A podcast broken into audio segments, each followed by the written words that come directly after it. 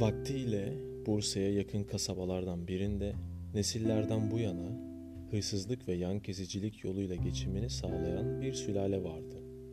Ailenin adeti gereği hırsızlık erkeklerin, yan kesicilik ise kadınların ve çocukların işiydi.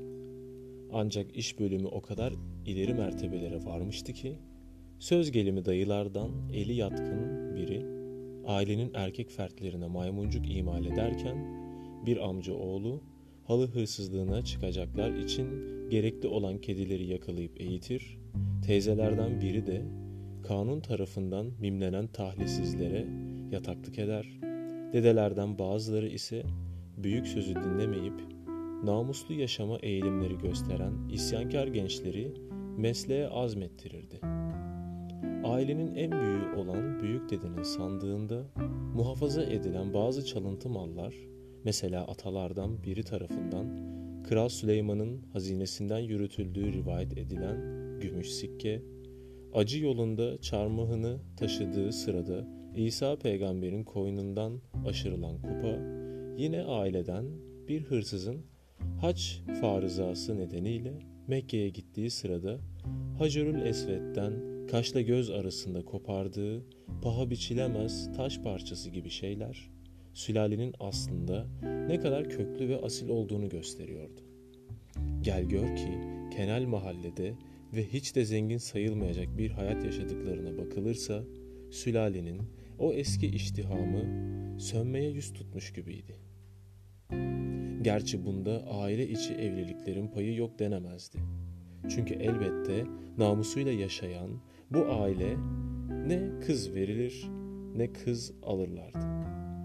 İşte bu fakir sayılabilecek hayatta yine de en büyük kabahat ailenin vurdum duymaz ve boş verdimci erkeklerinde görülüyordu. Gerçekten de erkekler gece hırsızlığa çıkıp voleyi vurduktan sonra çuvallarla sabah eve gelip akşama kadar yatarlar, hava karardı mı derhal çıkıp Bursa'nın meyhanelerini ve pavyonlarını dolaşarak alınlarının teriyle kazandıkları geliri har vurup harman savururlardı. Evleri çekip çevirme işinin bu yüzden kadınları düştüğü söylenebilirdi. Kısacası sülalenin kadınları hem yan kesicilikle eve ekmek getirmek hem de aile bütçesini yürütmek zorundaydılar. Onların bu kadar hesaplı ve tutumlu olmalarına rağmen herkes yine de kıt kanaat geçiniyordu. Aslında aile fertlerinin yarısı hapiste olmasaydı sahip oldukları askeri refahtan da mahrum kalırlardı. Bu yüzden hemen herkes bir genel affın çıkmaması için dua ederdi. Ne var ki günün birinde korktukları başlarına geldi ve hükümet genel af ilan etti.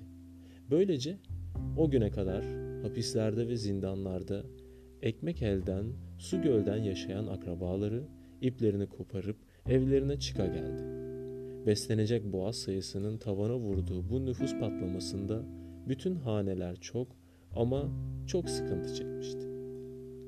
Bu ailenin mesleğe henüz bulaşmamış, yani kendisine hala çırak gözüyle bakılan fertlerinden biri de Fezai adında bir delikanlıydı. Taş çatlasa yaşı 17 kadardı. Baygın ve manalı bakan gözleri ince ve uzun narin bedeni ile onun haddinden fazla hisli bir genç olduğunu söyleyebilirdi. Zaten bu özelliği kıyafetine de yansır. Söküklerini anasına diktirmeden, gömleğini ütületmeden pantolonunu giymez. Kunduralarını her sabah boyar, beyaz çoraplarını her gün değiştirirdi.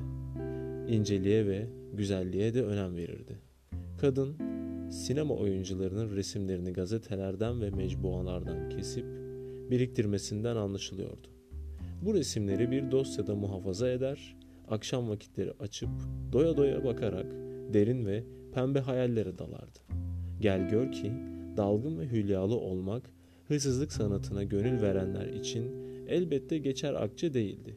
İşte bu nedenle ya aklını başına getirmek için fezainin kulağının bir çekilmesi ya da ona tabiatına uygun bir iş verilmesi gerekiyordu.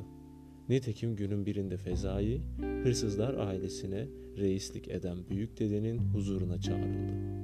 Delikanlı içeri girdiği sırada yaşı 90'a çoktan geçmiş olan bu dedenin inatla sustuğuna bakılırsa Fezai'nin geleceği hakkında bazı kararlar aldığı apaçıktı. Sanki bir şeyi saklıyormuş gibi uzunca bir süre sustuktan sonra baklıyı ağzından nihayet çıkardı.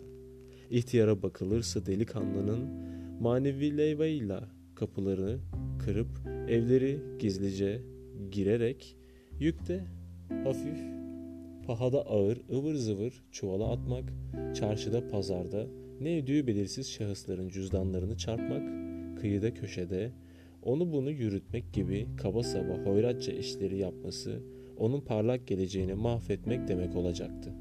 Zaten ailenin diğer fertleri bu amiyane işleri karınca kanaatince icra ediyordu. Ayrıca bütün bu faaliyetler oğlanın bünyesine göre değildi. İşte bu hassas konuda büyük dede sülalenin makus tarihini değiştirecek büyük bir inkılap tezgahlamış, fevkalade bir karar almıştı. Ailenin kara bahtına bir son verecek olan bu dönüşümde Fezai'nin şahsında gerçekleşecekti. Evet, hassas ve ince ruhu nedeniyle Fezai artık keman çalacaktı. Bu narin çalgının ruhundan ailede ancak o anlayabilirdi. Ne var ki yaşadıkları kasabada bu iş için gerçekleşmesi imkansız gibiydi.